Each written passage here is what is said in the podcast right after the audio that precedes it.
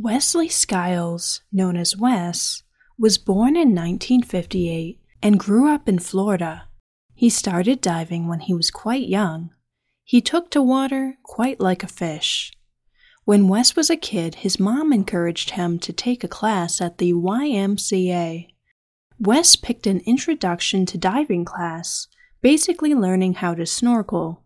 He had to wait a year before he was old enough to take the next class, in which he would add an air tank to his mask and fins. He got certified to dive when he was just 13. Diving also began to motivate Wes in school. Divers have to use math to figure out depths and air levels, among other things, so math began to make sense to Wes. A classmate even recalled the incident that sparked Wes's interest in cave diving. During one school year, the Fossil Club took a field trip to Ginnie Springs. Wes watched several divers emerge from the springs caves and excitedly asked them questions about their hobby. On the ride back to Jacksonville, Florida, he kept saying, That is what I want to do. In addition, both Wes and his brother Jim were into photography from a early age. They were surfers and created films of themselves surfing. Wes's grandfather gave him his first camera. In high school, Wes Skiles began working at Jacksonville dive shops. At 16, he became certified as a cave diver, which became his specialty, and he eventually went with world renowned cave diver Sheck Exley to retrieve the bodies of two explorers who drowned in Royal Springs in Suwannee County, Florida. When most of his friends began heading off to college, Wes began his world adventures, making the first trip to Haiti. When Wes was in his late teens, he was working at a resort in Haiti, teaching tourists how to scuba dive. Jim Skiles said that his brother was always willing to go on an adventure, even if he didn't know what was around the bend. He was willing to take reasonable risks. In 1980, Wes met his wife Terry when she was working a part time job at a store and sold him a camera. They were married in 1981 and had two children, Nathan and Tessa. In 1985, Wes founded Karst Productions and continued his underwater film career. He was a supporter of cave divers using their skills to assist with scientific diving projects. On a 1988 trip to Australia's Pannikin Plains Cave, Wes and a team of others, including Andrew and Liz Wight, were exploring a cave when the surface above encountered a storm that dumped a reported two years' worth of rain in 20 minutes. 300 million liters of water flowed into the cave, collapsing part of the entrance and trapping most of the team below. Wes survived the near death experience and filmed his own escape from the cave. For Wes, it was all about the love of adventure. He had this childlike enthusiasm to explore and share what he found with others.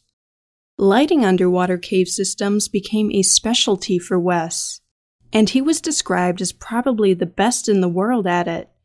He designed some of the very early lights used in cave videos.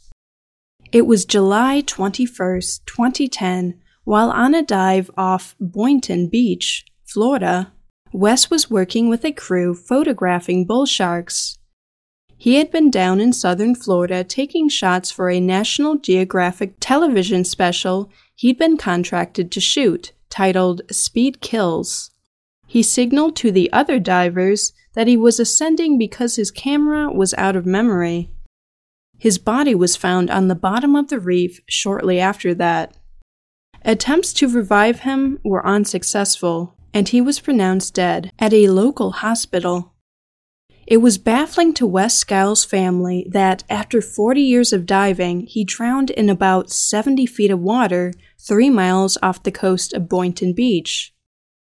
His brother at first thought Wes might have had a heart attack or equipment malfunction.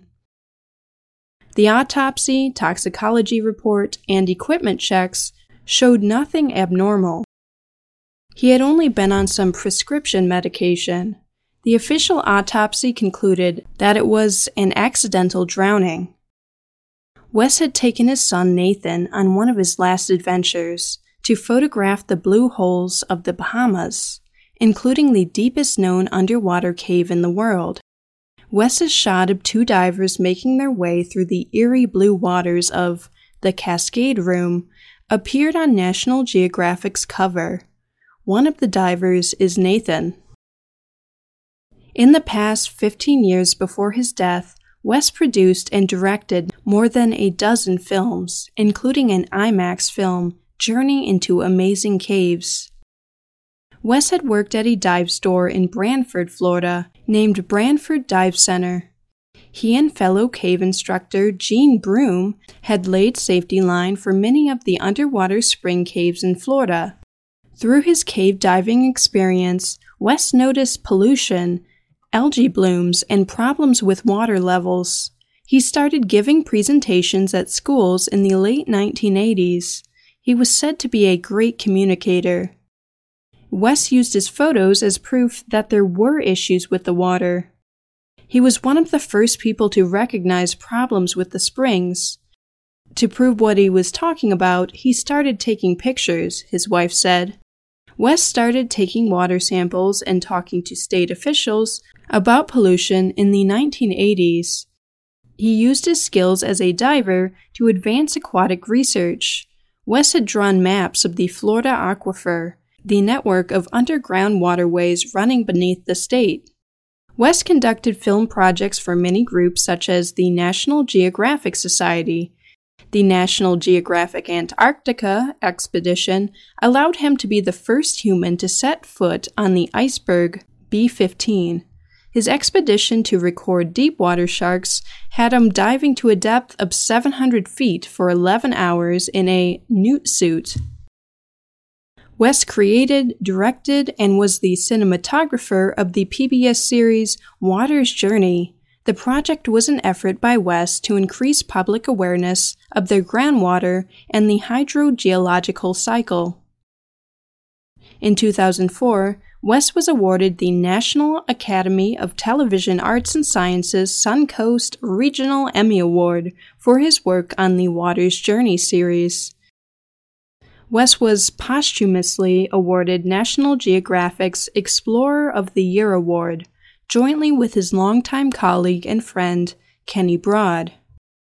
In 2016, Wes's widow, Terry, filed a lawsuit against the company Lamartek Inc., also known as DiveRite, which produced the underwater breathing apparatus her husband was using when he died, claiming that the equipment malfunctioned, causing his death even though he was inexperienced on the rebreather he was using and ignored safety features that were functioning properly. Unlike regular scuba devices that vent exhaled gas into the water, a rebreather includes a counter lung that cleans expelled air, allowing a diver to rebreathe it. Terry claimed that a design defect in the DiveRite O2 Optima FX closed circuit rebreather that Wes had borrowed to use on the dive caused the rebreather to malfunction and stop delivering oxygen, causing him to lose consciousness and drown. Terry sought $25 million in damages from the firm. Wes had high blood pressure and celiac disease, Terry said. He suffered from chronic joint pain caused by surfacing too quickly in five of the around 7,000 dives he made throughout his career. He was taking a narcotic painkiller, hydrocodone, and a sleep aid, Ambien. The company's defense claimed that Wes Skiles was impaired by the drugs, causing him to make what proved to be fatal mistakes. The defense claimed Wes wasn't certified to use DiveRite's rebreather. It was then pointed out that Wes had been certified on similar devices produced by other companies. Lamartek countered that there was no evidence of either a defect or a malfunction of the rebreather, and it thoroughly tested its products. An attorney told the jury West lost consciousness during an ascent from 83 feet. He lost his mouthpiece and drowned. Lamartek Inc. was cleared of all charges on May 20, 2016, by a Palm Beach County jury.